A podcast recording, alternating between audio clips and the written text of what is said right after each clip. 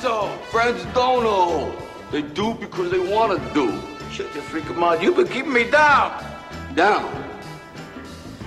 You know, you're like a crazy brother to me. I seen wrestlers that was bigger than dinosaurs. You ever fight a dinosaur, kid? No, not lately. They can No. cause a variety of damage. So why are you doing this? Because you can't win, Rock. This guy will kill you to death inside of three rounds. You're crazy. What else? He's just another fighter. No, he ain't just another fighter. This guy is a wrecking machine, and he's hungry. Hell, you ain't been hungry since you won that belt. Oh, what are you talking about? I've had ten title defenses. That was easy. What do you mean easy? He was handpicked. I'm gonna torture him. I'm gonna crucify him real bad. You want to hear me say it? You want to break me down? All right, I'm afraid. For the first time in my life, I'm afraid. I'm afraid too. There's nothing wrong with being afraid. There is. For me, there is. Why, you're human, aren't you? Look, I don't know what I am. All I know is I'm a liar. And because of that, Mickey ain't here no more. You didn't push him into anything. He was a grown man and he did what he had to do. And you have no right to feel guilty for what happened. You don't. You were a champion. And you did what you were expected to do. And you did what I and everybody else thought you should do. And you want to tell me that those fights weren't real? That you were carried? Well, I don't believe it. It doesn't matter what I believe because you're the one that's got to carry that fear around inside you. Afraid that everybody's going to take things away. Afraid you're going to be remembered as a coward. That you're not a man anymore. Well, none of it's true. But it doesn't matter if I tell you. It doesn't matter because you're the one that's got to settle it. Get rid of it. Because when all the smoke has cleared and everyone's through chanting your name, it's just going to be us. And you can't live like this. We can't live like this. Going to bother you for the rest of your life. Look what it's doing to you now. Paula thinks you can do it. So do I. But you, you gotta want to do it for the right reasons. Not for the guilt over Mickey. Not for the people. Not for the title. Not for money or me. But for you. Just you. Just you alone. Welcome to Sweet Play Podcast. This is your host with the most, Mike Mac. How's everybody doing today? And I have the man, the legend, the person who decided to join me for Rocky 3 as I told you he would, Mr. Jameson. What's up, my friend? finally back in the STL, man. Like, it seems like it's been forever, and you reminding me that it has been forever. It has been forever because uh, last time you were on was just one of the guys. Crazy. Man, I know that's hard to believe. It's I- been months. I know, but you know, you had a good, you know, excuse to be MIA. That's what we call her. We call her an excuse. And you've taken her to two movies already, right? She's she's two months old. She's seen two movies in the theater, man. Before she knows it, she's gonna have a hundred movies in before she knows what she's doing. That is awesome. Good stuff. I love it. Well, you unfortunately missed Rocky one and two, but we but we said for sure you're going to be on three and four, and the reason why we know that is we're doing both of these back to back to make sure you're on. But uh, the goal is for you to be on five and six as well. So we'll probably probably next week do the same. We'll kill five and six at the same time, and we'll be ready to rock and roll. And uh, for those of you who don't know, the hundredth episode just got a little bit more epic. Uh, you heard the news yesterday when I told you right about Mr. Zabka himself. Oh, dude, that is so cool. Yeah, if you guys know on the uh, last episode, I mentioned how it was going to be an email interview. Well, he just emailed me yesterday and says uh, he wants to know when the recording is because he'll do uh, a live 10 minute interview. And uh, so I, I told him yesterday that the, sh- the podcast isn't live, so we can record it at any time, you know, and just kind of let him know how it's going to work out. So I will try to get that uh, recorded as soon as possible. Hopefully, it happens before the 100th episode, man. But it's gonna be awesome. Me and you talking to Mr. Zabka, dude. That's gonna be incredible. Way incredible. See, because you're friends with me, you got to talk to a famous person. Get to talk to Johnny Lawrence. I know. We could ask him, hey, so if you were to rewrite Karate Kid 3, so Johnny shows up at the tournament and helps uh, Daniel, right? Yeah, there, there you go. Yeah, that's one of the things I'm going to throw at him, actually. Is just like, okay, so the Rocky series, we have the enemy turns to the best friend. So let's say Daniel and Johnny become best friends. Would you be in Karate Kid 3 if you were to, you know, rewrite it kind of thing? You know, we'll kind of have some fun with it. It'll be a good I time. like it. I like it. How do you feel about that illegal kick to the face you took? Which is funny. On, uh, I finally saw that How I Met Your Mother episode. yeah, yeah. Yeah, and I really didn't, you know, when uh, Doogie Howser mentioned it, I was like, whoa, illegal. No, I said I wanted the real Karate Kid. Yeah. And how, I had no idea he was the clown the whole time. Yeah, yeah. It was awesome. I mean, he did it really good to where I didn't know it was him. It was great. So I was waiting for him. Okay, he's gonna show up at the very end. Like he's been with me the whole time. Idiot. All right, sir. Well, uh, before we roll into our uh, soon-to-be awesome talk on Rocky Three, you want to talk some uh, movie and music news, sir? Of course. All right, let's do it.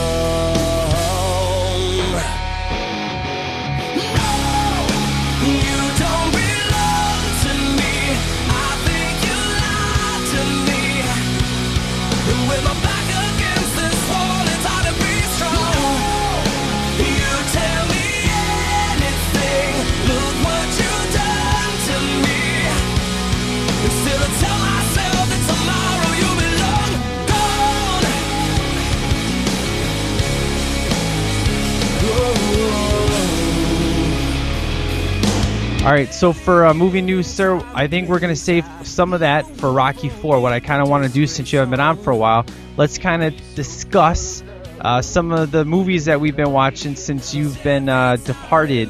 So, what you got, sir? What's some of the stuff you've been watching recently? Oh man, I've been I've been seeing quite a bit. Um, you know, the big movies, of course, Iron Man and all that stuff. Um, I finally, you know what? I watched Oblivion. I went and saw Oblivion when that came out. Really dug it, and then I went and rented Jack Reacher, which was like the one movie last year that I missed that I wanted to see, and dug that too. Awesome. That was cool. Yeah. Um, otherwise, man, I mean, you talk movies, but at, at home, I've been watching pretty much nothing but Quantum Leap episodes lately. Nice. I've been burning through whole seasons of Quantum Leap, just falling in love all over again with it. Good times. Uh, yeah, I let's see. I, a couple weeks ago, I got uh, a haunted house, which is a half a star, terrible piece of crap movie. I mean, it's not even stupid funny like Scary Movie, which is what I was expecting. It was brutally terrible, man. The jokes were dry and lame acting, and I I think I laughed twice. I mean, it was a horrible movie, man. Terrible. I I'll can't check it out. I can't believe they're gonna make a sequel to that too. Ugh. Uh, and then I watched Pitch Perfect, which was good times. I gave that one Yeah. four, four stars, man. I like that. It was the it was everything it was cracked up to be. You know, people. I thought it was gonna be a musical. I didn't know it was a movie with music in it. So that was kind of a nice surprise for me. Uh, I went and bought the soundtracks right afterwards. It was good stuff. I bought the extended, like thirty dollar edition one, so you got like, you know, a hundred songs. And then the last one I watched was uh, so I of course hate the Twilight movies, right? And I know you. I think you had to sit through some of them with your wife. Is that right? All of them. Yes, all of them. Okay, so I at work found out the ending of Breaking Dawn Part 2, and I knew my wife watched it. So I said, I'll tell you what, I'll rent this for you and I'll watch it with you because I want to see your face when you watch the ending of this. So, of course, I knew the big twist kind of thing. And man, I was watching her cry and stuff. It was awesome. Uh, but who knew Kristen Stewart actually had emotion for once? I- Uh, somewhat, yeah. yeah, she actually had a smile and she somewhat acted. I was kind of impressed. So I gave it a star just for the fact she tried to act for the first time in her life. So I gave it three stars altogether because it was probably the most enjoyable of all of them. It wasn't brutal and the action was pretty good. I mean, I loved the decapitations. That was pretty awesome. Yeah. Uh, so yeah, it was pretty terrible, but you know, it's a guilty pleasure, I guess. But Look at Mike digging the Twilight movies. only that one. The other ones are like one star. That one I gave three because it was the werewolves were pretty awesome, and I love the decapitations. Those are awesome. So, so yeah, it was pretty good. Uh, outside of that, man, that's all the new stuff I've seen outside of the Iron Man three, which I dug. But I think you're gonna be reviewing that soon yourself, aren't you? Yes, we are. Yes, we are. Okay, so no sneak peek on your thoughts on that, right? Um, I got a lot of thoughts on it. I've been bottling them up for a couple of weeks now, but we're going to be doing an Iron Man three slash Star Trek um, episode, which should be for, should be a lot of fun, uh, pretty intense. Um, yeah, I uh, I have mixed opinions on Iron Man three. Well, uh, if you are a friend of you know on Flixster, I already know your rating, so that, that wasn't that wasn't a secret. Yeah, normally I wait until the episode comes out. I must have uh, jumped the gun on that. Yeah, you did. I saw your rating. I won't spoil it for the peeps out there, but uh, yeah, you know, I, I think I gave it around the same. So the movie I can't wait for is in next Friday, baby. That's the movie that I'm just dying to see. You know, Oh, you're talking about Hangover three? Yeah, Oh, I agree. Yeah, right. I see you haven't lost your wits, sir. right. Yeah, Fast Six, man. Can't wait. I've heard of it. You've heard of it? Yeah, it's gonna be good. And the end credits are promising, from what I read of the reviews. You know, the uh, end credits we've talked about. It's kind of been confirmed, so we're good, sir. Yeah, I'm looking forward to that. Yeah, it's gonna be awesome. So, uh, outside of that, man, we're like so close to the hundredth episode. Can you believe it, man? I can taste it. Yeah. How, how many hours is the Karate Kid episode gonna be? Uh, 16, I think. I thought it was four. I thought that was. Oh, oh, okay. We're gonna trim it down. All right, that's fine. We're gonna go four. Okay. Yeah, you're gonna have to edit out 12 hours though. All right, awesome. Uh, as far as other movie news, I kind of wanted to save that for the Rocky Four. You know, we'll, Alright. we'll go there. I just kind of wanted to catch up a little bit. But for music, though, this is good news for me. Even though technically we could put it in CCP, which we will eventually record an episode for that. Indeed. I didn't know if you heard, sir. We were just gonna do like news, you know, kind of like catch up of what what we've been watching. We'll save Married for Children later. We're just gonna kind of review uh, the stuff we watched this year, what we're looking forward to, what got canceled, what got renewed, that kind of stuff. That's It's kind of just what. gonna be me talking about Quantum Leap. Uh, yeah, it's cool. Awesome. So yeah, maybe after we finish Rocky, we'll hook up with the CCP. It'll be good times.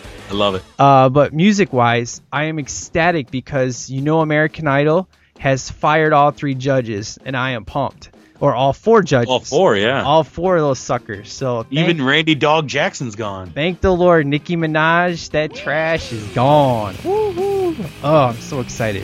I think this show is just. I mean, it's like any of those shows. I think it's run its course. I think. I mean, you look at some shows like I saw Survivor still on. Now I haven't watched Survivor in. Uh, I don't know, 11 years, but I'm aware that it's been around. But but I didn't know it was still on, and I think shows. I mean, American Idol can only be the show for so long before it runs its course. Something replaces it. You know, it just runs out of steam, and I think that's the way it is. Now they're just they're swapping judges every season, just trying to plug all the holes. You know. Yeah, well, of course, the show is about the singers not about the judges. But when you can't stand to watch it due to the fact that the judges Right. are there, and I'm a, the reason I'm a big fan is I have a lot of my favorite artists have come from that show, and a lot of them are the ones that never made it to the top. Right. You know, Yeah. I buy a lot of those guys that went on to make rock albums, like Constantine went on to make an awesome album, and Everyone thinks Daughtry won because he's such a big name. Right. He Like, was no, he he, was fifth, yeah, he was fifth place and he's the he's the biggest selling American Idol that wasn't a winner. Right. Still. Uh, Kelly Clarkson's still my favorite. She's still she's still amazing. Uh, but yeah, I mean, there's a lot of every season. There's at least one person that I resonate with that I go and buy their album because I really dug them. Uh, you know, I follow them on Facebook or, or Twitter, whatever. And this year, I'm not going to have that because I didn't want to tune in. And there, I guess there was this one girl that did some Colton Dixon stuff that was pretty cool. I wanted to check out, but I just couldn't get into it, man. So I'm glad that they're all fired. So maybe I heard Harry Connick Jr. is coming on, which is cool. I like him. I He's like Harry Connick Jr. he- he's good times. Maybe so Huey Lewis. yeah. So John Oates. I mean, unfortunately, the judges do make a difference because uh, 85% of that you're watching is them talking. Well, stuff. especially, I mean, until you learn the personalities of the singers, the only personalities that you know are of the celebrity judges, obviously. So, yeah, I mean, it's a, there's a big focus on them, especially in the beginning. It's true, definitely. I agree, man. So yeah, I'm pumped up. Even though it's technically TV news, it's still music because all those music icons. I mean, Nicki and Mariah. I mean, Mariah Carey is. There's no doubt about it. She's an amazing vocalist, Right. but she just couldn't, you know, hash. She was just hashing out with Nicki too much. And uh, Keith Urban, I have no issues with. I wouldn't mind if he had stayed, but I like the fact they're kind of doing a, a clean sweep, if you will.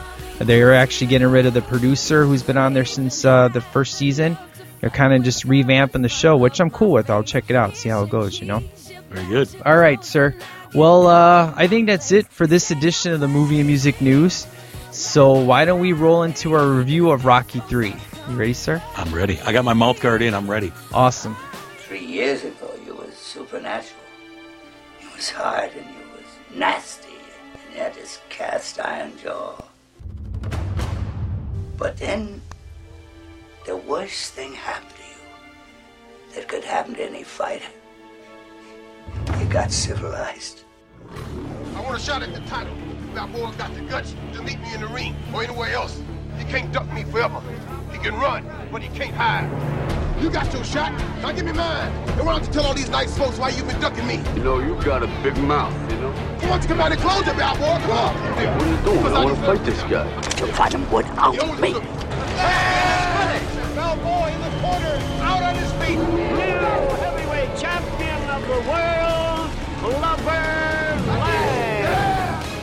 You lost that fight, Rock, for all the wrong reasons. Now, when we fought, you had that eye of the tiger, man, the edge. And now you gotta get it back. What's the matter with you? This guy will knock you on your ass. I'm afraid, all right? You wanna hear me say it? I'm afraid. For the first time in my life, I'm afraid. You remember what he did to you last time, right? Now it's your turn. I'll bust you up. Go for it. It's so bad. Tell me what? I don't believe in myself no more, don't you understand? What's your prediction for the fight then? Pain. How can he come back from a beating like that? Absolutely unbelievable. He's getting killed. Oh, no, no, no. Not getting killed. He's getting mad.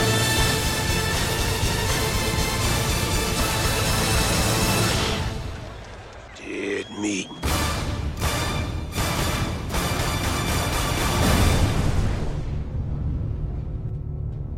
I have no notes. Where did my notes go? Oh my gosh.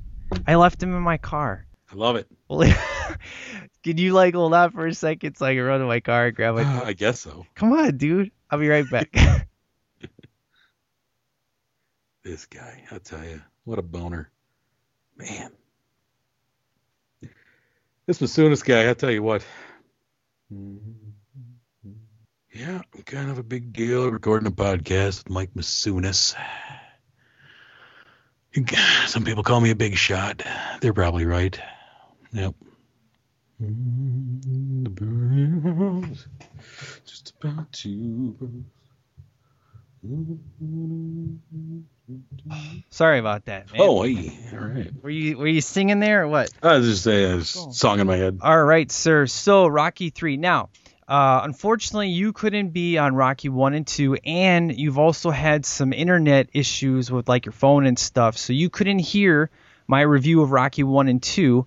Uh, True. So I'll kind of, uh, you know, kind of bring you into what my thoughts were as we're talking about Rocky 3 and kind of how it relates to 1 and 2 and and those kind of things if you're cool with that sir. Kind of refresh uh, the people's memory that were listening and then kind of bring you up to speed with where I was at. So Let's get into it. good deal. So Rocky 3 sir this uh I, you watched this with your boys right? And uh, what'd your boys have to say about this one? Yeah, it's funny because before I even was getting ready for this, my uh, my seven year old a couple weekends ago I was like, Dad, I'm gonna watch one of the Rocky movies. I think I'm gonna watch Rocky three. I'm like, You're gonna enjoy Rocky three, buddy. And so he, he watched it over the course of a couple nights, and then uh, this past week, I was like, What are you gonna do tonight, buddy? I want to watch Rocky three again. Cool. He's been singing "Eye of the Tiger" for two weeks now. That's one of his favorite songs. He's decided.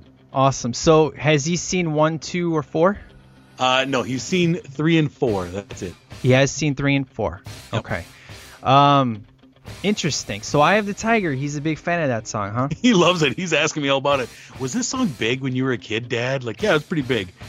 He's like, all right. He's been playing it on Yeah, playing it on the iPod nonstop. You know, I'm gonna kind of let you know now. I might get a little hate for this. I like Eye of the Tiger, but is by no far my favorite of the Rockies tunes in this series. No, no, no, no. It's maybe my third or fourth. I'm gonna tell you which is my favorite song when we get there. But it's a good song, and it definitely digs because Sylvester Stallone asked Survivor to write this song and of course it became a smash and stuff. But to me, this is not my favorite Rocky song. It's just like for me, it's like three or four. So what's funny is that Eye of the Tiger wasn't even supposed to be in there until at first he wanted another one bites the dust to be the song. That that would be weird. Yeah, it would be weird. Uh, but hey, um, I was kind of talking about on the uh, first two episodes, uh, Bill Conti did yep. the, the score, as in you know the Karate Kid, and uh, it's just amazing. And and of course John G. Avildsen did the first one. Now what's really cool is uh, Sylvester Stallone wrote and directed part two, which you know was great. I didn't know he wrote and directed this one, and I just want to say this: as I've been watching this series, and I just finished four a few hours ago, and Sylvester Stallone wrote and directed two, three, and four.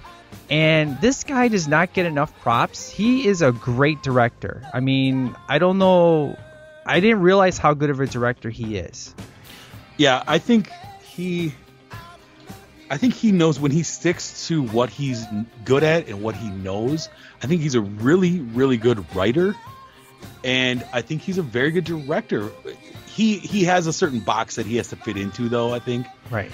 Um, I don't think you know he's not a Scorsese or anything like of that. Of course but, not. But course not. for what he he gets a lot of grief for you know Stallone and you know because he does he sounds like he can barely speak, especially when he was younger. Uh, he just yeah, was always dumb, but you know what? He really is smart, and he was smart from a young age with Rocky and how he fought to to star in it and to have the power with the Rocky franchise that he didn't just write it and give it away. Right, and and it shows he's a smart guy. Yeah, I mean there is on YouTube there's a seven part uh, kind of documentary talking about his fight for Rocky and yeah. stuff that I would uh, you know highly suggest you guys check out. So give you guys a little scoop. What we're gonna do is just kind of give you the rundown of what happens in this flick, and then uh, you and I, sir, will kind of discuss bit by bit what was our favorite stuff, what we liked, what we didn't like, all that good stuff. So, all right. All right. So the movie uh, budget was only 17 million bucks. I mean, imagine nowadays you can't. Most movies don't ever. You know, that's what they spend in food. Hmm. Uh, and of course, the box office was 270 million. So at the time, it it did bigger than uh, the other two. Now we have uh, Mr. T is in this movie. Uh, of course, we have good old Apollo Creed comes back, Carl Weathers. Uh, I mean, everybody is back, and essentially this takes place five years after Part Two.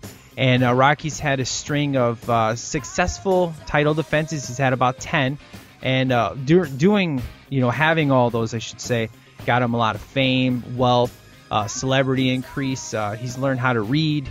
it's been pretty cool. He also gets a statue of himself on the steps of the Philadelphia Museum of Art uh, which looks just like the iconic uh, step scene that you know. Now we have uh, our main bad guy is uh, Clubber Lang, aka Mr. T, which this is his first movie because it says introducing Mr. T. Uh, of course, I love him in DC Cab. Yeah. And uh, of course, you all gonna we're, we're all gonna know him from the A Team, and I mean he had amazing Cereal, man. That was some good stuff. It was good. Mr. T Cereal was good. Yeah. Now uh, he's a ferocious new boxer. Uh, he's climbing the ranks, and we have Mickey, who's been keeping an eye on this guy, trying to keep him away from Rocky, because his job is to keep him safe and to keep him healthy and to get the money uh, rolling in for him and stuff. And then, of course, uh, we have good old Adrian. As I told you, this is the Rocky and Adrian story uh, this whole series. So she is back and uh, as beautiful as ever. Uh, I was telling, you know, I was saying the first two how how such a humongous transformation happened in the first movie uh, by just taking off the glasses and the hat. And then how she would miraculously just start getting the new clothes and the makeup, and just how beautiful she got as one went on. And then when you get to number two, I mean, she was just flat out gorgeous. And uh, you know, I'm not sure uh, how you feel about her transformation, but it's pretty awesome how how far she came in the first movie, let alone in the second movie. Uh, it's it's classic Hollywood. Okay, let's put her hair up and put some glasses and frumpy clothes on her, and make her look bad. Yeah, then when I- she takes them off, she'll look amazing. That's a that's a plot of many high school movies. Like she's all that too. right. But what's funny is is there are some women that you put the glasses on uh, and and you take them off, kind of like I don't know if you've been uh, caught up with the Arrow yet, but Felicity looks gorgeous when you take off the glasses and she puts her hair down. And it just amazes me how some women look exactly the same, glasses on, glasses off, but you take them off, look completely different. I, I put my glasses on. I look like a dork. I take them off. Nobody's impressed. Good deal. Uh, but yeah, that was that was some of the stuff I was saying uh, before in uh, episode one and two. Now, um, essentially, as I say, Mickey he wants no he wants Rocky to have no part of this guy. He refuses to train him for the title defense. Rocky confronts him, demanding to know what's the deal. Why don't you want to train me?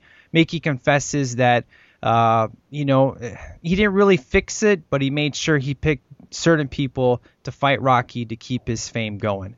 And uh, this, of course, brings Rocky down uh, because you know Clubber Lang, he's a younger, stronger, hungrier uh, fighter, and uh, Rocky, he uh, he puts himself believing he's you know he's going to take on Mr. T, but he doesn't have the hunger and the drive, and unfortunately, a lot of things go the wrong way, and uh, Mickey, um, unfortunately, dies. Uh, he he has heart problems earlier in the film and there's a part when he's about ready to go out and fight him where he gets pushed and uh, he Mickey tells him just to go out there and go fight his best. Now, of course, this is kind of like with part two, how Rocky can't train fully focused without uh, Adrian's support, and it's kind of the same thing with Mickey in this case. He can't fully go out there and be the best he can be without, you know, having Mickey on his side or knowing that he's okay. Well, and he hasn't trained anyways because he let the fame go to his head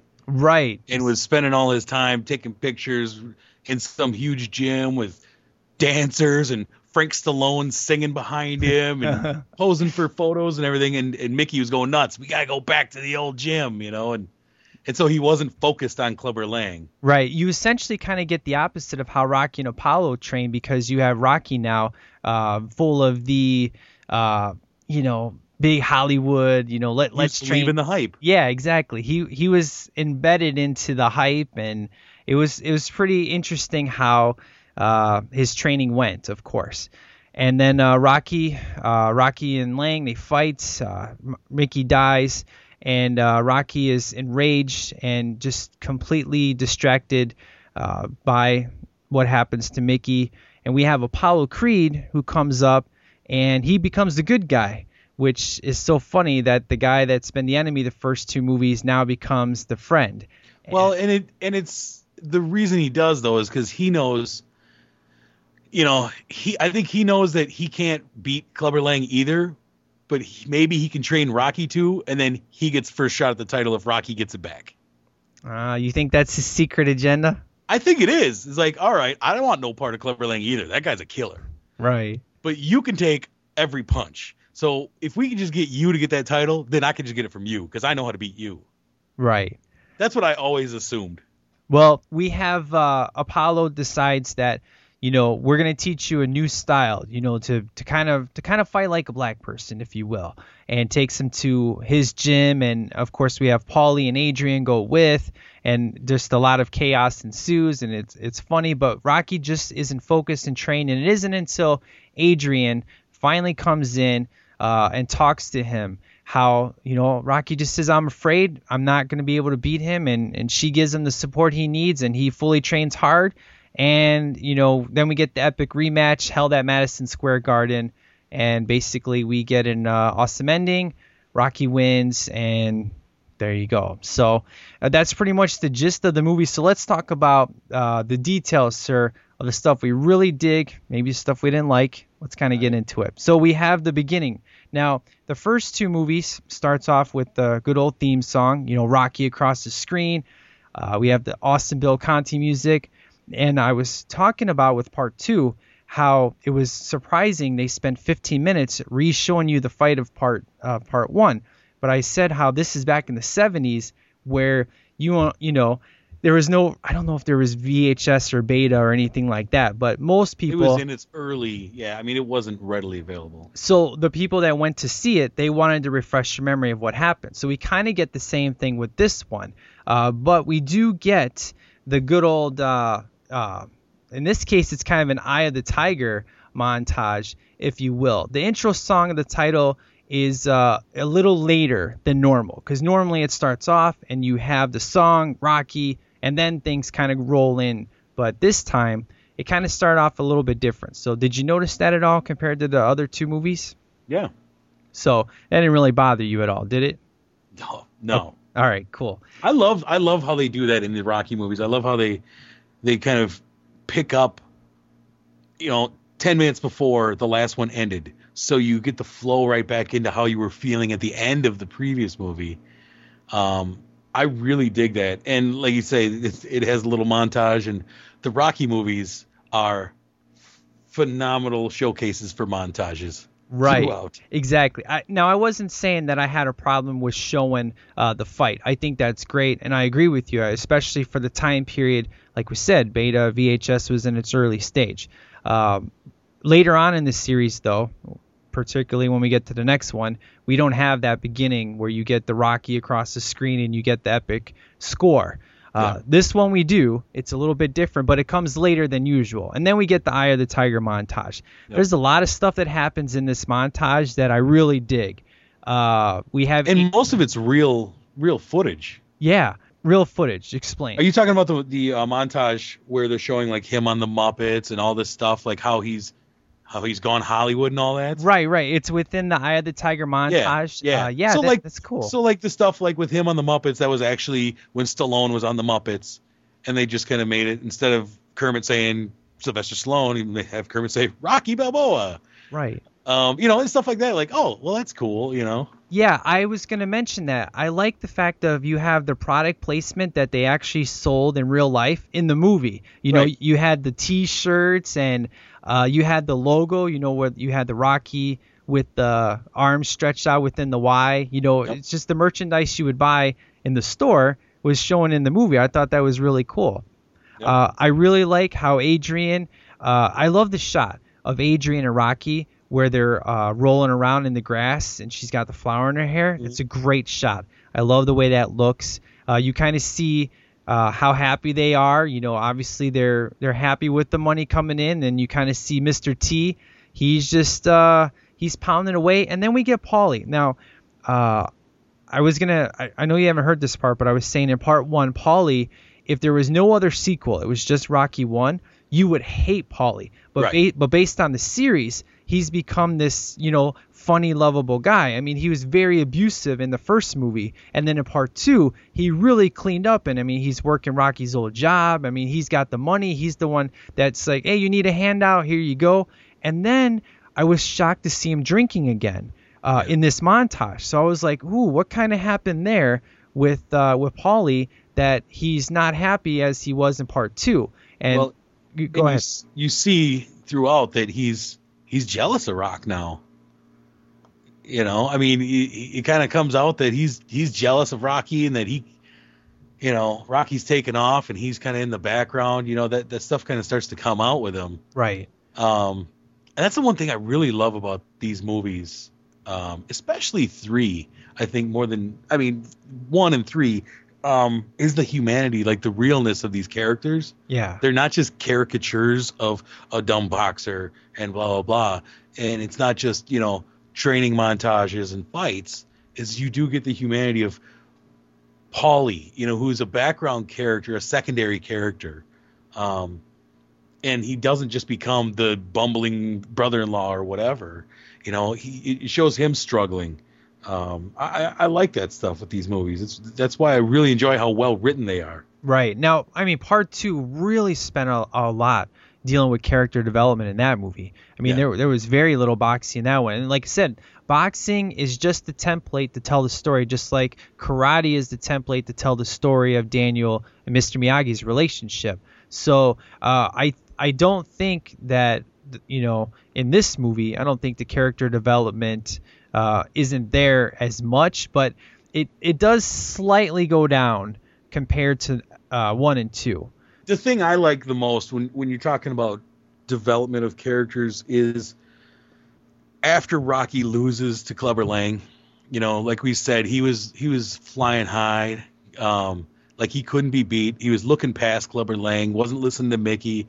Nobody could tell him anything, right? Right.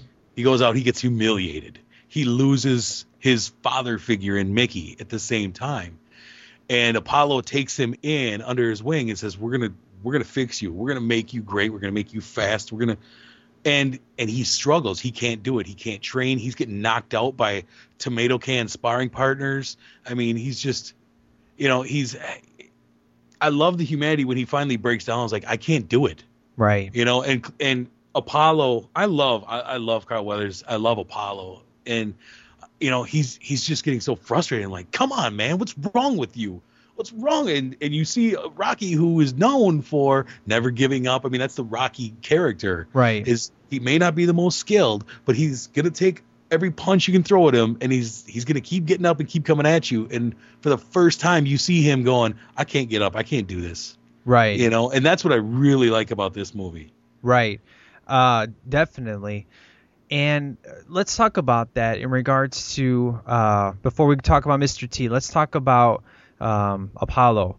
How do you think it was kind of strange for the audience back in the day to see the guy who's been the enemy? I mean, he wasn't really the enemy in the first movie because he just he thought it was a big joke and he didn't take it seriously until you get to part two. He's definitely the big bad guy, and then you get Right. to this movie. Now he's the good guy.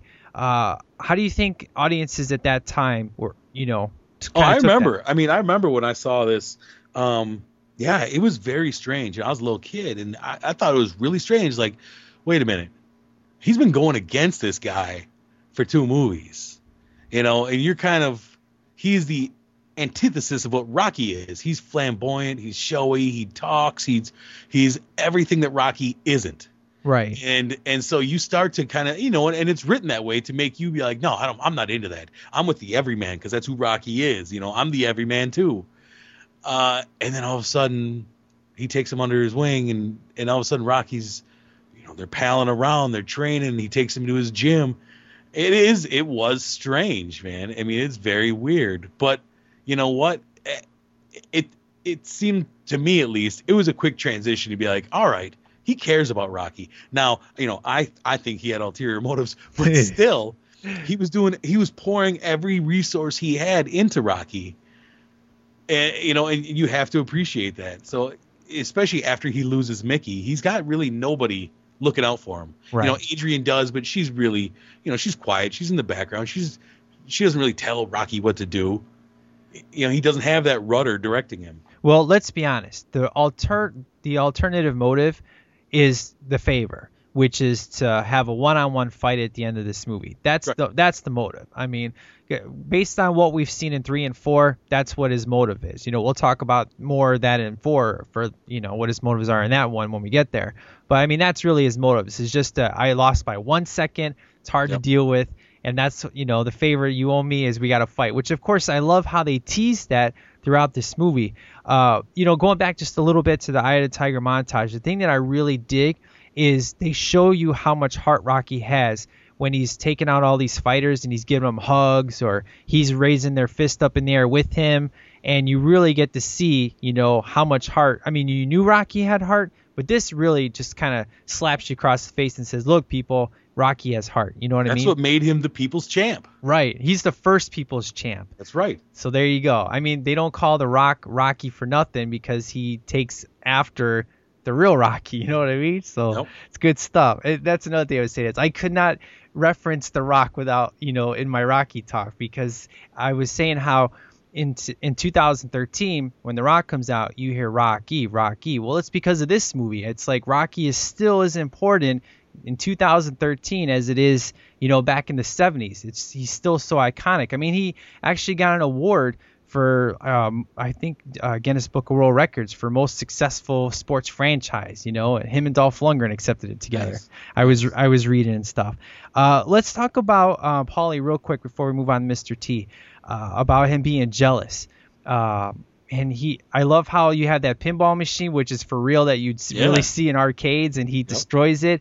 And you just see Rocky show up in his sweet in his sweet suit and tie, looking all sharp, and Paulie's just like going off on him, and then he just says, "Can I get a job?"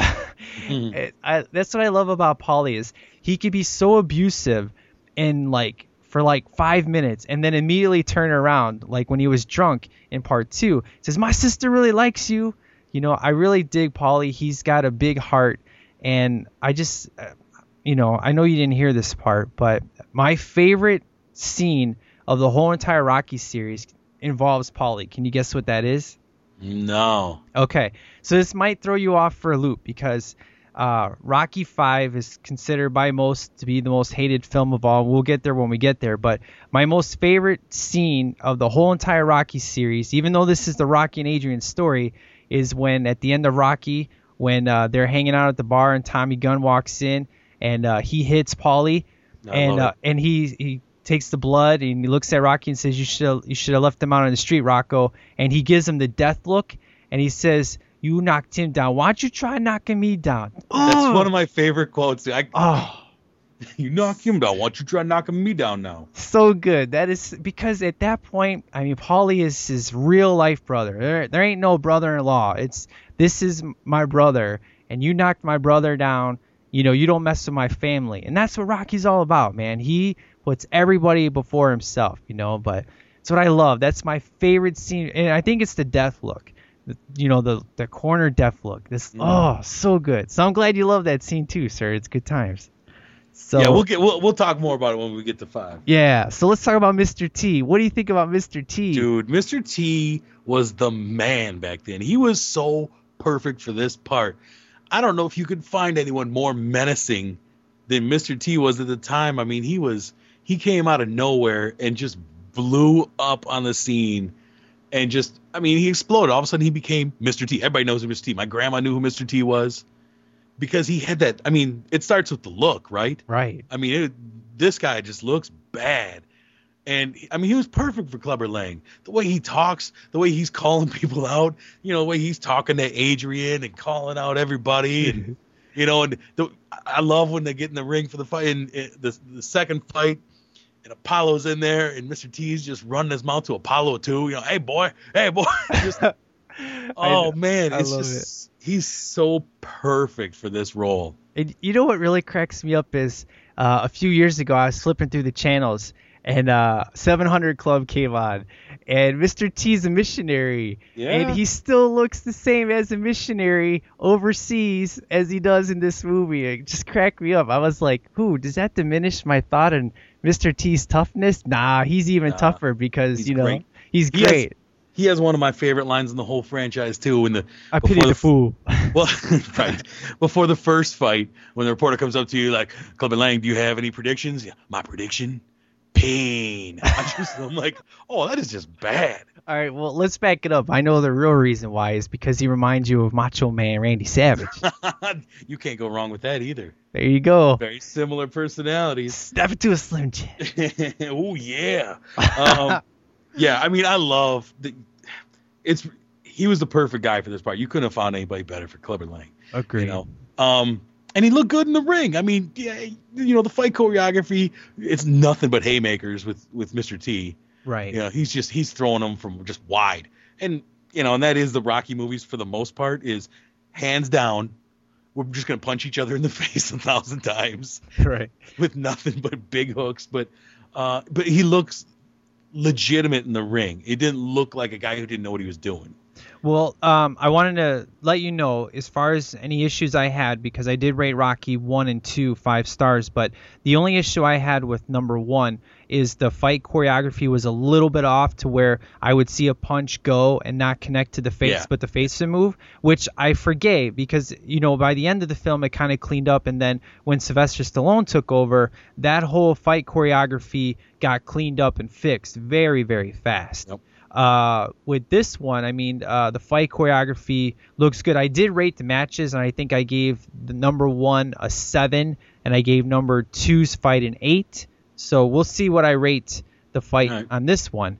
But I kind of do that, so I think we should do that together. Is we'll rate the the match at the end and say, you know, what's your what's your uh, on a scale of one to ten, what do you rate it? So All right. Good times. So yeah, Mr. T, awesome bad guy, and uh, Apollo Creed's great. Carl Weathers is I- just awesome. So, Yeah, I mean, just just a little little more Apollo. I mean, I love what what makes this movie great for me more than you know. I mean, what I've talked about before is just the, the chemistry between those two. You know, through the whole training and and uh, just the chemistry between Creed and, and Rocky. You know, really makes it great to me. Um, you know, you, you show all the different training things and them running on the beach, the classic scene where they keep running on the beach. You know, Rocky's like, "Well, Mickey never had me do it." It's like, I don't care what Mickey had you do. Right. You're gonna run, and Rocky just gets, and then you know he gives up. That's where he really gives up finally. And Creed's like, you know, maybe maybe this ain't gonna happen. Right. You know, and and then Rocky finally beats him. Which, by the way, Apollo threw that race. There was no. I, was, I watched it again the other night. I'm like, he's barely mo- he's barely running. Well, it's in slow him. motion montage. It what are you is slow talking motion, about? but one of them is straining, and the other one's like jogging along. Like, all right, beat me, buddy. Good job. You did it. Finally. Oh my god, It was a confidence builder. I do it with my kids. It's cool. it's all You know? good. It's all good. All right. But yeah, I love the chemistry between those two. Yeah, and of course it. Uh, I I- I love how the chemistry kind of changes a little bit in four, and we'll talk Right. about that when we get there. But uh, yeah, uh, and of course, what was really bad is when you first get the the training uh, together. You could totally tell Rocky so know how to do those steps that he was struggling with, and he's trying so hard to screw him up. Look all clumsy and Yeah. I was like that was actually kind of funny. I kind of dug that. It was it was kind of a goof, but I kind of dug it. Um, but let's go back and talk about Hulk Hogan because I know your kids Oh, went we go, crazy, yeah. man. Let's talk about Hulk Hogan. Now, Right. If, if this movie, let's say Rocky didn't exist and Rocky came out uh, around our time period, The Rock would be Hulk Hogan in this position. Yeah. When, I mean, I they- mean, they- there's. I don't think there's ever been a wrestler that was as big as Hulk Hogan was in the '80s. right. I don't think there has been, and I don't think there will be. He was wrestling. There was no number two. Right. I mean, this whole thing, hilarious. I laugh so much, especially when he's all uh, ripping on people and punching them. It gets crazy, and I love when uh, who's uh, who's carrying that dinosaur, and he goes, he's not being carried, he's walking. You know, and The Rocco, mighty Thunderlips. yeah, Rocco, you shouldn't do this for charity. He goes, Bob Hope would, and Mick's like, yeah, he would. You know, That's yeah. My, my, the one line because before the fight was when Paulie kind of revealed to him, you know, like, yo, Rock man, I, you know, I, I idolize you. You know, I can't believe. I just want to. If there's anybody in the world, if I can z- unzip my skin and be anybody, it'd be you.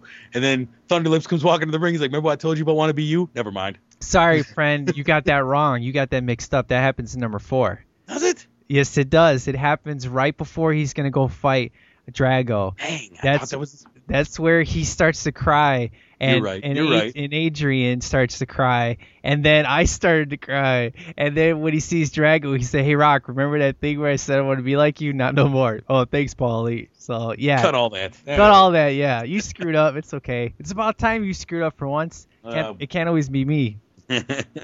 So I love the 202 pound joke where uh, he's like, "How much you think I weigh?" And makes like 202, and then when the announcer says it, he just like smiles at him like, "See, I told you, sucker." He's like, how he can eat 202 pounds of whatever, and then the, he calls him like, meatball all the time. weighing in at 202 pounds. It's great, yeah, and come here, meatball. I love what I really dig is how he's just throwing them all over, and Rocky gets pissed and says, "Take off my gloves," and that's pre Rocky Five for me, and I love it. He just goes in there and pounds them, and it's awesome. and barely picks him up with his help. barely picks him up to get him over that rope. Yeah, and then of course it's all over. He goes, "Hey, it was a good match." Yeah, that's what I love. Is Thunderlips goes nuts. He's in the crowd. He's throwing people everywhere. Innocent bystanders getting punched. He's taking the ref and whipping him around. And you're like, this guy's an animal. Like nobody's gonna be able to stop him. He's on a rampage, gonna kill everybody. And then as soon as the fight's over, Rock's like dumbfounded, like, what was that all about? Like, hey man, you still want to take a picture? Yeah, of course, man, of course. Let's go take a picture. Sometimes charity hurts. I love it. it's great, man. Good stuff. Oh man, he's so good. And it's one thing I always remember as a kid. I, I think you were saying your boys were just kept talking about that scene nonstop, right? that was what yeah when my boy was looking at first when he was looking at all the rocky movies he was like, "Which one should I watch?" And and uh, he's like, "One." I'm like, "Ah, you're probably gonna be bored with one. You know, he's seven. It's a slow movie." Um, I was like, three's got Hulk Hogan in it. Oh, three, I'm, I'm watching three then. you know. Awesome. Good deal. Yeah, I had my uh, my daughter watch two. That's the first Rocky movie she saw, and she liked it, man. She sat through the whole movie and watched it. So, and, and that's a slow movie. So, but and that's the thing though. When I went back and watched part one, I really appreciate it because here's what I said overall. As a kid, this movie is so boring. It's like Superman the movie. You Yeah, yeah. sit you sit there for 45 minutes and you're waiting for Superman to come on screen. It's not until you become an adult that you appreciate and respect what you're seeing. Same thing with Rocky. You sit there and they're they're building all these characters and and you're just really uh, getting infatuated with this. But as a kid, you're bored to death. You skip right to three, you skip right to four, you screw number one. But when you're an adult, you go back and you're like, wow, no wonder this movie won an Academy Award for Best Picture. It's so good. And that's the thing I really had to appreciate. And this, I'm so fired up with this Rocky series because I really was kind of like, yeah, you know, Rocky series is okay. But now that I've been watching it in a whole new perspective, I've come to really love and appreciate all these movies I've seen so far. It amazes me how great these films are that I didn't really realize how great they were because I only saw them when I was a kid, you know? Yeah, yeah. No, I mean, yeah, we'll, we'll we'll talk more once we once we finish, I think. But but um, the Rocky series as as a whole, for me, is one of my favorite franchises. I think a lot of people bag on it, you know, because you can. It's easy. It's an easy target if you want to rip on it. Yeah. But I think if you look at it honestly and what it what it did culturally, what it did, and just as a as a movie, as a written movie, as a sports movie, that it it has a lot of heart to it. And you know, like I've said over and over, is just the writing on it is incredible. And I think once you kind of get past all the the craziness that can be in some of these movies, Yeah. and you get right into it, and like you say, looking at it from a new perspective, these are great movies. And for me, there are those. Mo- it's any of these Rocky movies are the kind where if I'm sitting there on a Saturday, I'm cleaning the house, I turn on TNT, whatever, and this is on, like they are a lot. Dude, I can pick it up from anywhere and watch these and love it. Right. You know, and that's that's kind of rare for me. You know, there's a lot of movies I'm like, oh, I got to start from the beginning. I can't watch it on TV. You know, I don't want commercials. Blah blah. The Rocky movies are ones that's just like, dude, I'm a, I know I'm gonna love it. You know. Right. I hear you. Good stuff.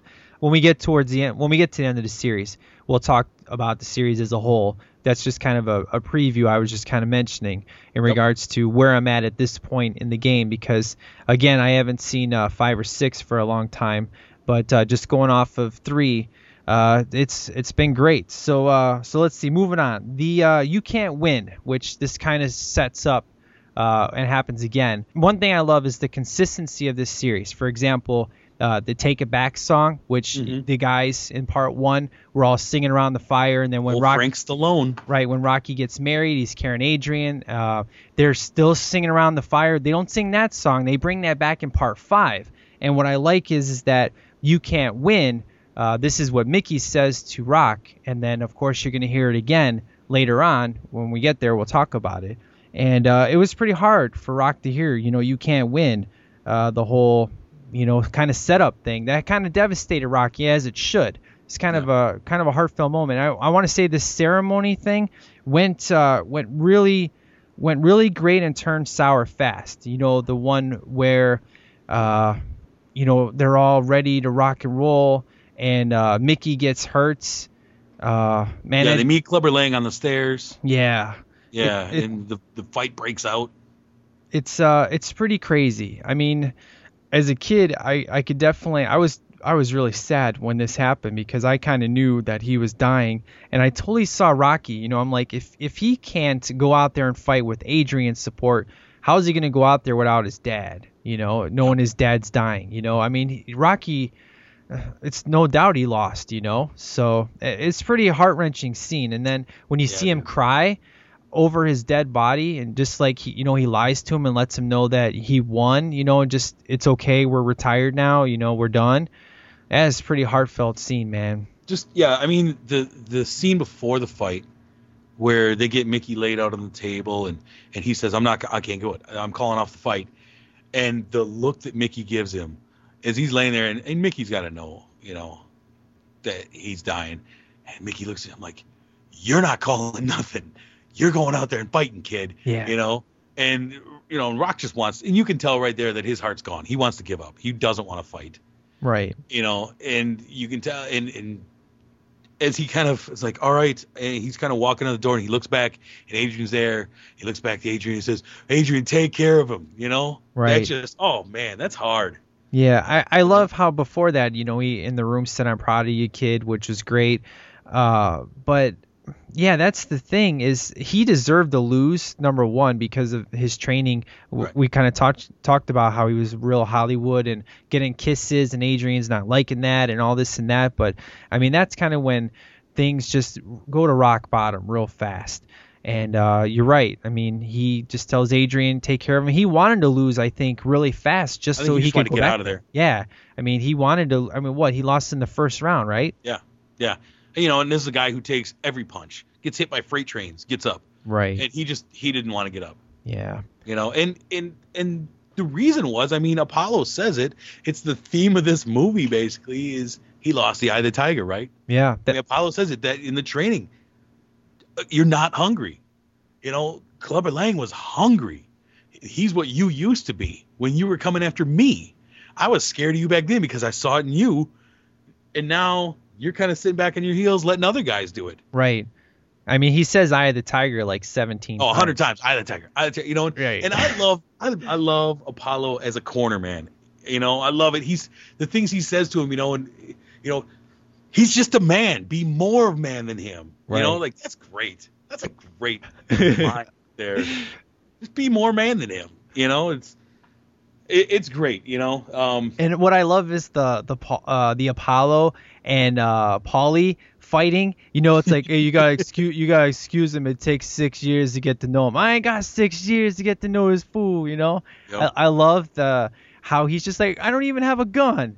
You know, Paulie's just like Paulie is one of those guys that in film they're like the racist, really cr- Right. abusive guys that the lovable that- race. the- the- yeah, the lovable racist, if you will, the, the kind of guy that says, you know, I hate everybody equally. You know, Yeah. it's like uh, it's just amazing how how how he gets away with it. I don't know how to explain it other than it's it's Paulie and he can do it. He can get away with it. You know, Yep.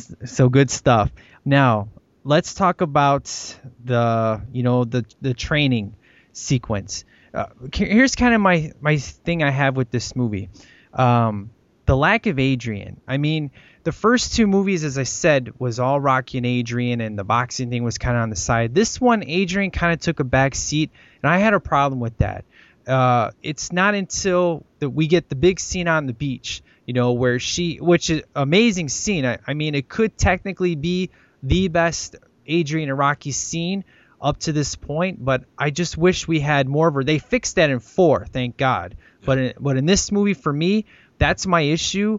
Is I've had the Adrian Rocky story for the past two movies. It's like watching the Karate Kid, and there's no Mr. Miyagi. There's only Daniel, and Mr. Miyagi's there for like 15 minutes. It that's how I feel with Rocky Three for me.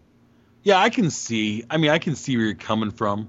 Um, it didn't really bother me a ton because there was a lot that they were setting up beforehand. You could have had more Adrian in the beginning, um, you know, as he's as he's going through the Hollywood glitzy life and all that. But Yeah.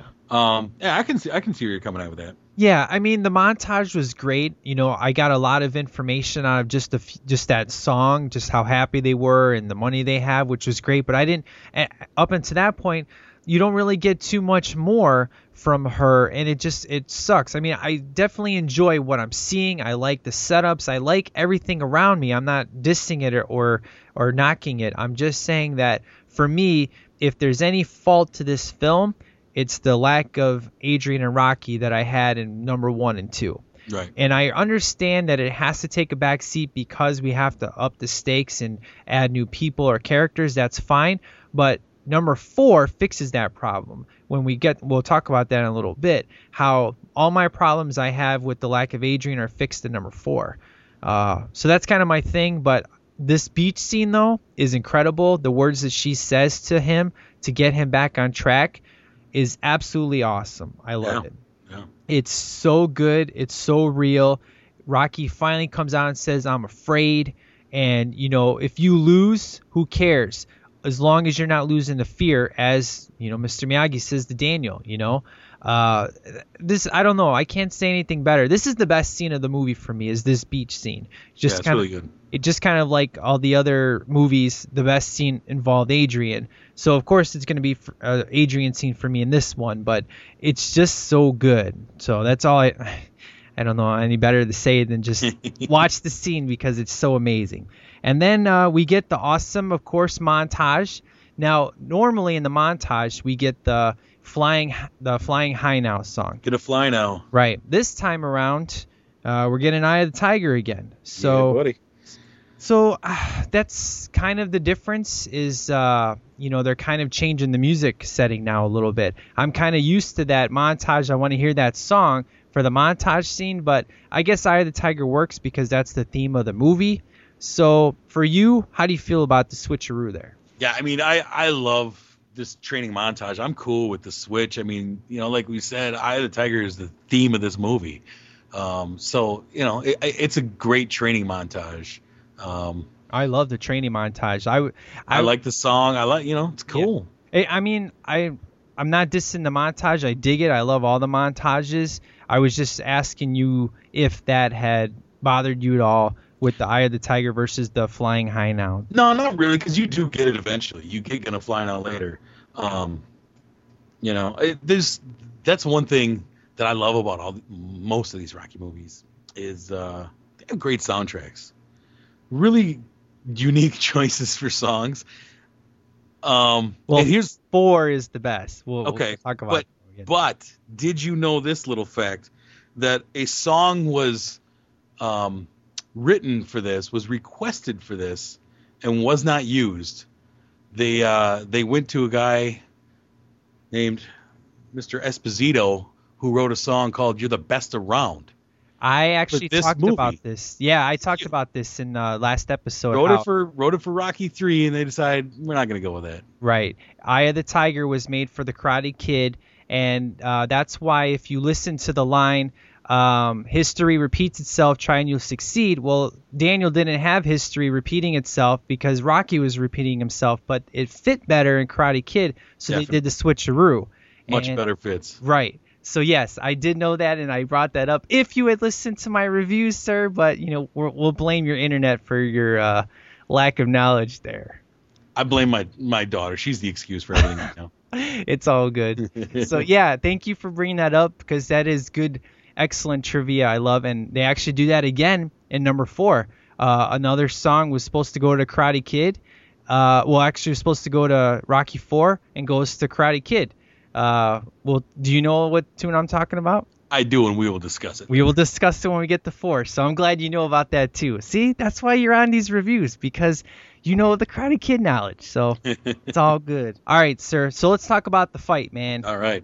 Oh, what? Uh, as far as the fight goes, good stuff. Uh, d- I mean, do you like it better than the first two? What are your thoughts? I love this one. I love the the pre-fight. He walks out there, um, and he's not afraid. I love my favorite thing is with these Rocky movies, the running joke for me in my mind has always been Sylvester Stallone is nowhere near a heavyweight. Right. That man could not. He is a cruiserweight at best.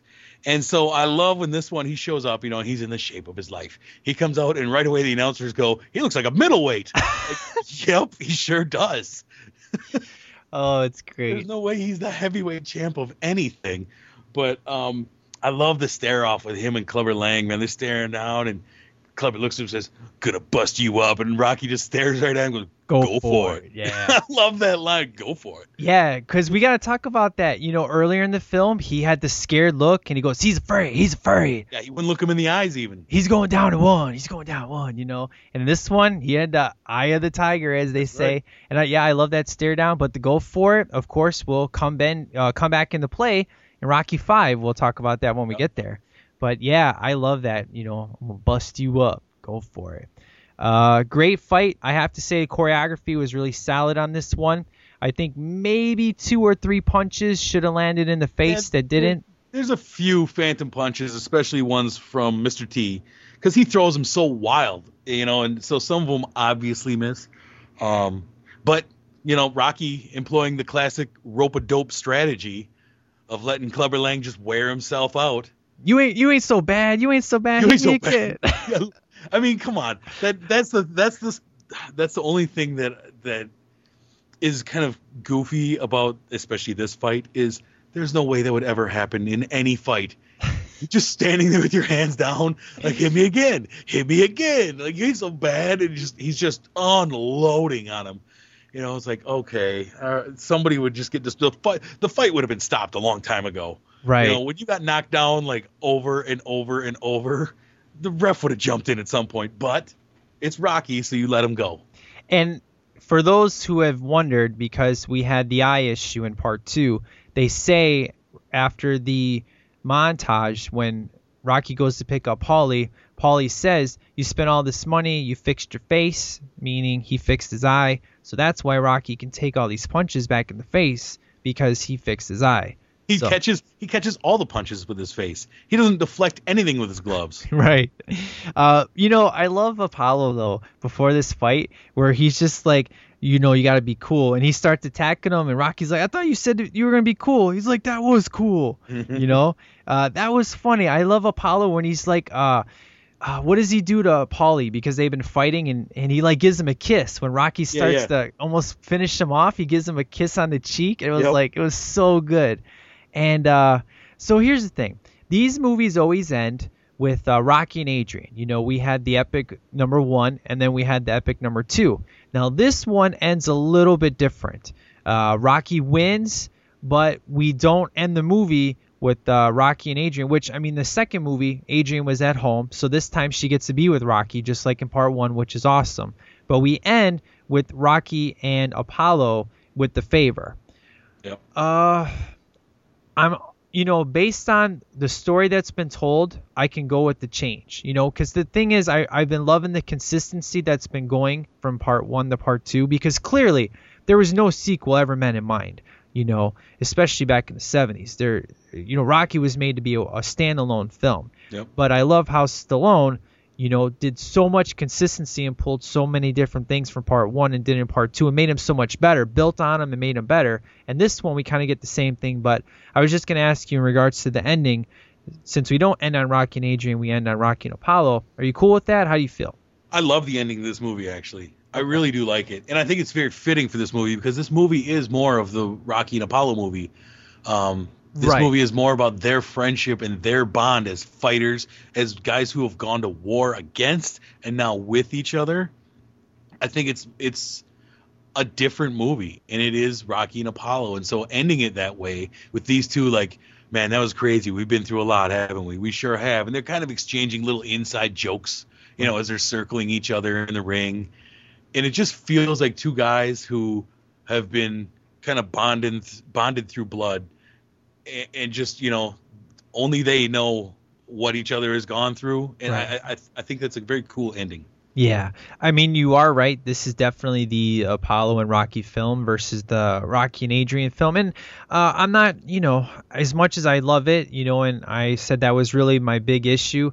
I I like the story that was told. I like the movie we got uh, overall, and I love how you know Adrian's just like you okay, and he's like never better, you know.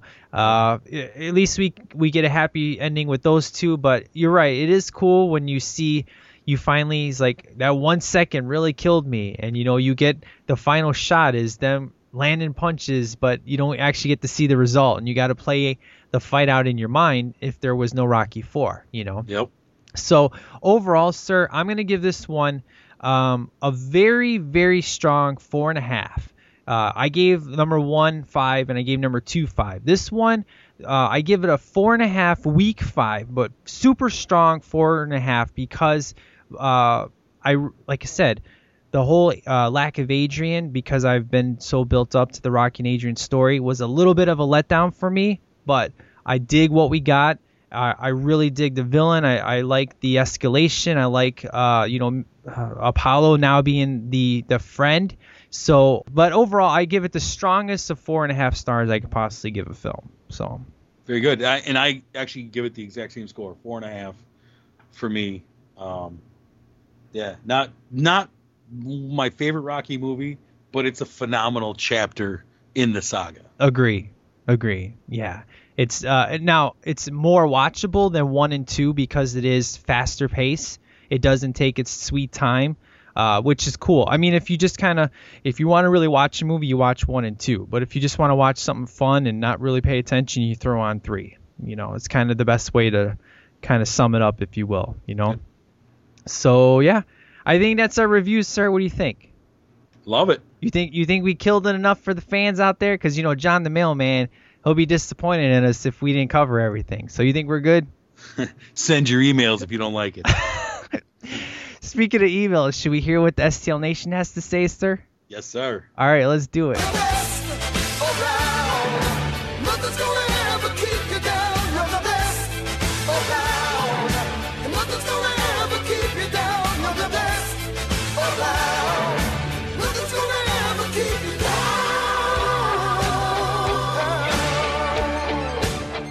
All right, so uh, the first one, uh, I actually got uh, Sebastian. He's like, dude, did you get my Lethal Weapon 4 email? I'm like, my emails have been messed up, so I had to go search for it. I did find it. So here's what he had to say on Lethal Weapon 4. He's like, hello, Sweep Delay Podcast and STL Nation. I give Lethal Weapon uh, 4 three stars. Lethal Weapon 4 is the only Lethal Weapon film I saw. It was fun at some points, a little sad at others. Joe Pesci was fun to watch in this film. I give the film three stars, which he's the second person to tell me he started the series with number four. That's wild. Yeah, Watson started with four, and as I was reviewing each film, he would watch those movies and go along with me. So, Wow. so yeah. But uh, did you get to hear the Lethal Weapon series, sir? Or I did, did get I did get to hear those. Yes, sir. All right, awesome. So, so did you approve, sir? Uh, for the most part, Awesome. I don't have quite the love for four as you do, but Oh, it's okay. You're forgiven. all right. All right, so the next one comes from Anthony the Epic Emailer, sir. And uh, he's like, Masunis, you asked for an email for when you and Jameson review Rocky 3 and 4. Well, here are my thoughts. Both movies were great. That's all for my email. You suck. Come on, that's not epic.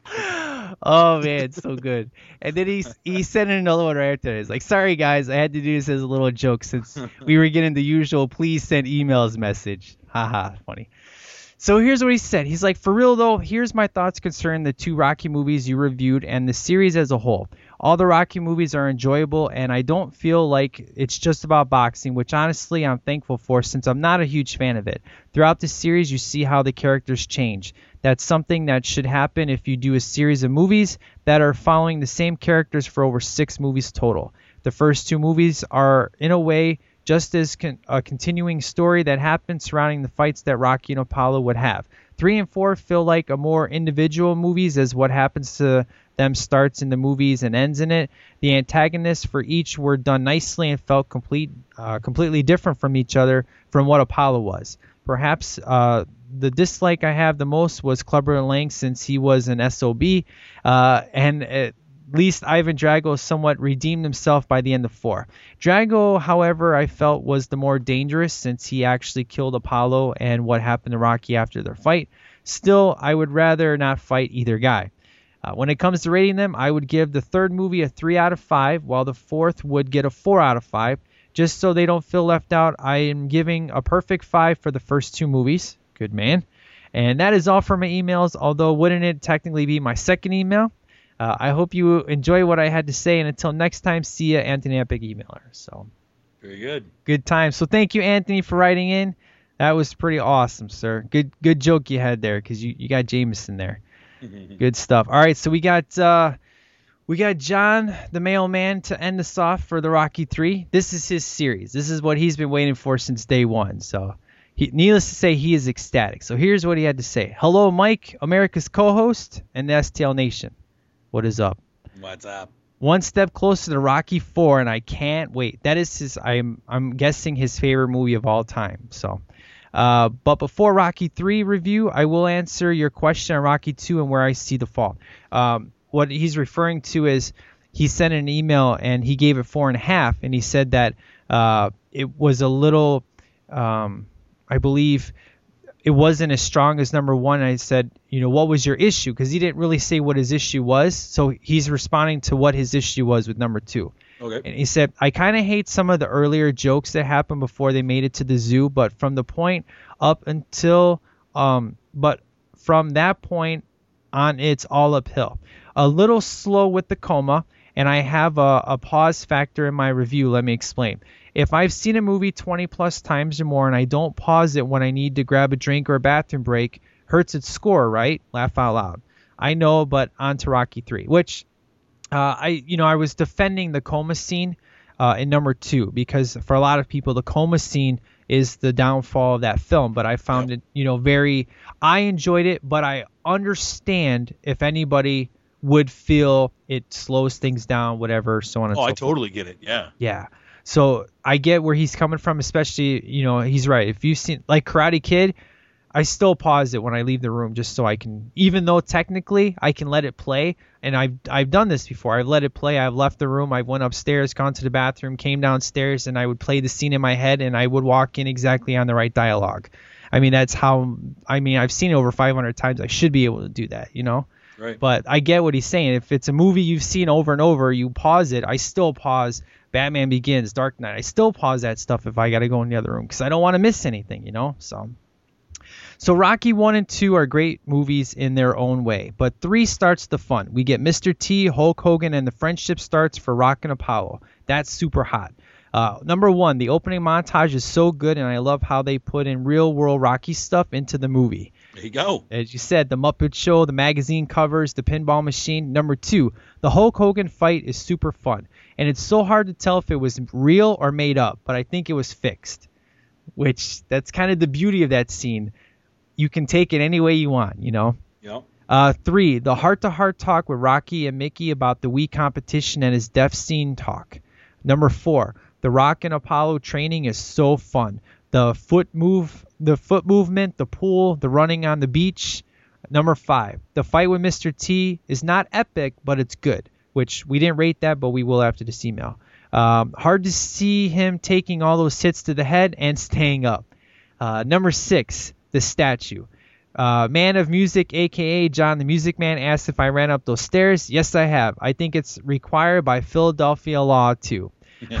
I would give uh, 4.5 out of 5. You need to earn that 5. And Rocky 3 does a great job with the fun, but Rocky 4, well, that's next time. Have a great show, John the Mailman. Considers email delivered. So that's it, sir. That is all of our emails. Nice. Good time. So uh, let's rate that match. Uh, as I said, number one, I rated that was seven. I gave number two an eight. So for the Mr. T fight, what would you rate that one, sir? Oh man, I would give the final Mr. T fight. I give it. I give it a strong seven, seven and a half. Okay.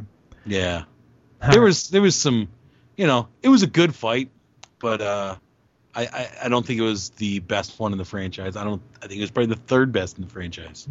I think people are going to be shocked when they hear what my favorite of the franchise is. So, Right. but I am contrarian, so it's all good in the hood. Indeed. Uh, I would have to give this one because I agree. Uh, there was more heart and emotion in the, especially number two's fight. That one was Right. just awesome. Uh, this one I, I gotta go. I'm gonna go with the same score as you, seven and a half.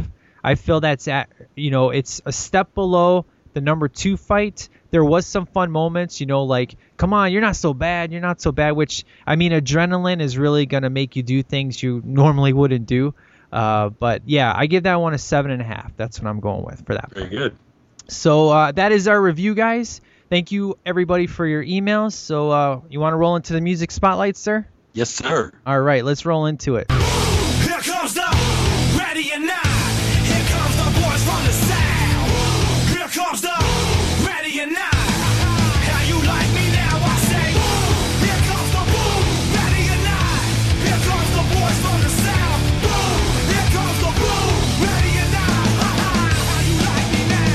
All right, sir. So since we're recording two episodes back to back, I can't wait. Uh, I decided that uh, you know you should do a tune and I should do a tune, and I gave you a couple days head notice since you are not the music person per se. So I gave you some time to figure out your tune. I said make it good, and uh, you like text me yesterday like, dude, I ain't got none. That was this morning. Oh, that was this morning. I was like, oh, yeah, I, I That's know. terrible. Oh man. But I got one. You got one. Awesome. All right. So, what is the pick on the Rocky 3 episode from Mr. Jameson? Well, you you kind of inspired me because I was struggling to come up with something. I was like, do I go old school? Do I go a new new song? I'm like, What, I'm did I what did I tell you? you inspired me because I'm like, all right, I'm gonna go new. And you said, when in doubt, just go JT. and I was like, what am I doing? Of course. Good times. What, So there's a new JT song that I'm really digging off his new CD Okay. that everybody should check out. All right. And it's a new song called Mirrors. Yes. And that's the song I want to hear. Awesome. I like that suit and ties tune, man. That's Suit good. and Ties was alright. It, it grew on me when I, the first time I heard it. I was kind of like, oh man, this because it's a whole different flavor than his previous stuff. Yeah, I hear and so you. I'm like, ah man, but it, like I said though, is it's I think it's one of those that you know you got to listen to a little more and kind of get into it, and then that's what happened. And this Mirrors I love. All right. So Mirrors was one of those tunes that you instantly were like, "Oh, this is awesome." Yeah, dug it right away. Good deal. Awesome. So yeah, thank you, sir. I will uh, I will play that for the music spotlight. Good times, and then uh, I can't wait for you guys to hear mine. It's gonna be good times. So I think that's a wrap for our Rocky Three review, sir. What do you think? I think it was phenomenal. It was good times, and uh, we're really gonna kill number four because for the most part, almost everybody says number four is the best. So we're definitely gonna take our time and we're gonna have some fun with that episode. Uh, but you can definitely check that one out right away. As soon as you're done with this one, go right to number four because you know I'm gonna upload both of these back to back, as you know, because you've already downloaded it. So there you go. You can hear our thoughts right away. It's gonna be awesome. Love it.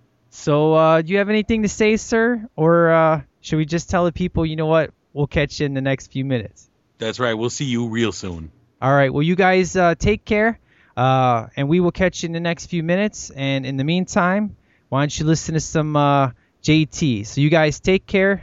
Masunas out.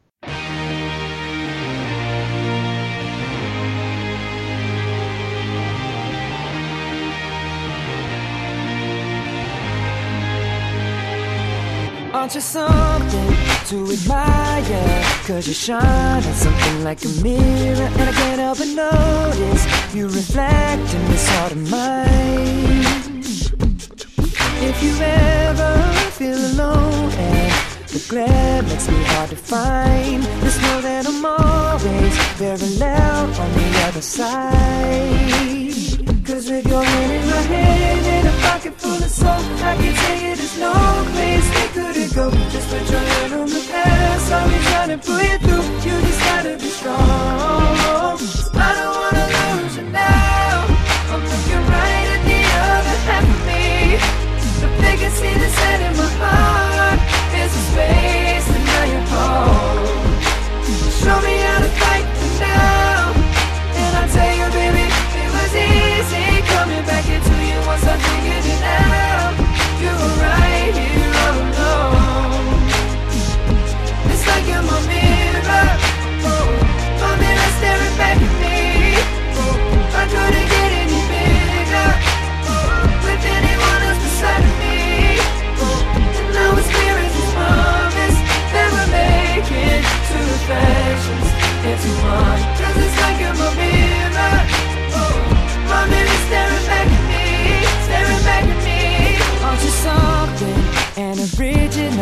Cause it doesn't seem really as simple. And I can't help but stare Cause I see true summer in your eyes. Ooh, I can't ever change without you. You reflect me, I love that about you. And if I could, I would look at us all the time Cause with your hand in my hand and a pocket full of soap. I can tell you there's no place we couldn't go Just put your head on the past, I'll be trying to pull you through. You just gotta be strong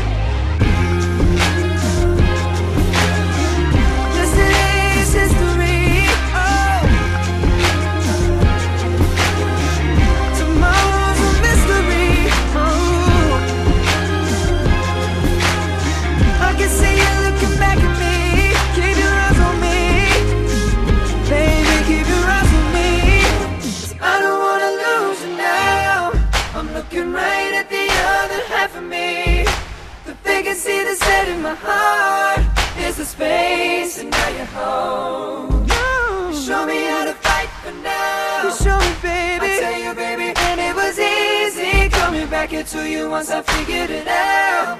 You were right here all along. It's like you're my mirror. Oh, my mirror staring back at me. Oh, I couldn't get any bigger oh, with anyone else beside of me. Oh, and now it's clear as this promise that we make it two reflections into one. Cause it's like you're my mirror. Oh, my mirror staring back at me, staring back at me. Oh.